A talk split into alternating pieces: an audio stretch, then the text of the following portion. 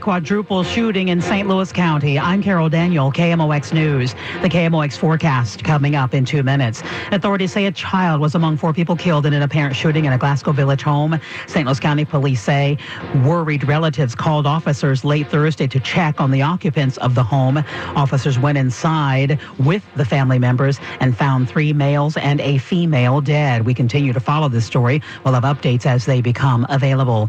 His department is shorthanded. His officers need better compensation. One thing that has been a big help to the St. Louis Police Department, interim Police Chief Lawrence O'Toole says the Missouri Highway Patrol. We have not been able to able to adequately patrol the interstates in the hmm. city. I can tell you that from last year till now, the, the Highway Patrol's been here for roughly six weeks since July 10th.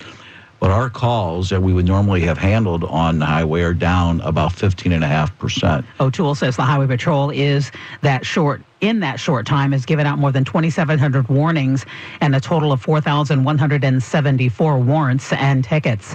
Crews are moving an 83 year old Confederate memorial today from a grassy area along a Kansas City thoroughfare, being moved after someone painted what appeared to be a red hammer and sickle on it. The memorial erected in 1934 to recognize women who supported the Confederacy. The 2017 Festival of Nations this weekend is estimated to bring more than 100,000 people to Tower Grove. International Institute of St. Louis president and CEO Anna Crosslin says for many, it's an opportunity to eat food from all around the world. New ones this year. And so even if you've tried what's there, you now have um, you know, a half dozen more that you've got to be able to uh, to find room in your tummies for over two days. The Business Bank of St. Louis Business Desk, Chesterfield Amphitheater, the site of a concert this weekend to benefit Backstoppers, the fifth annual Backstopapalooza, Saturday night from 5:30 to 10. It is free to get in.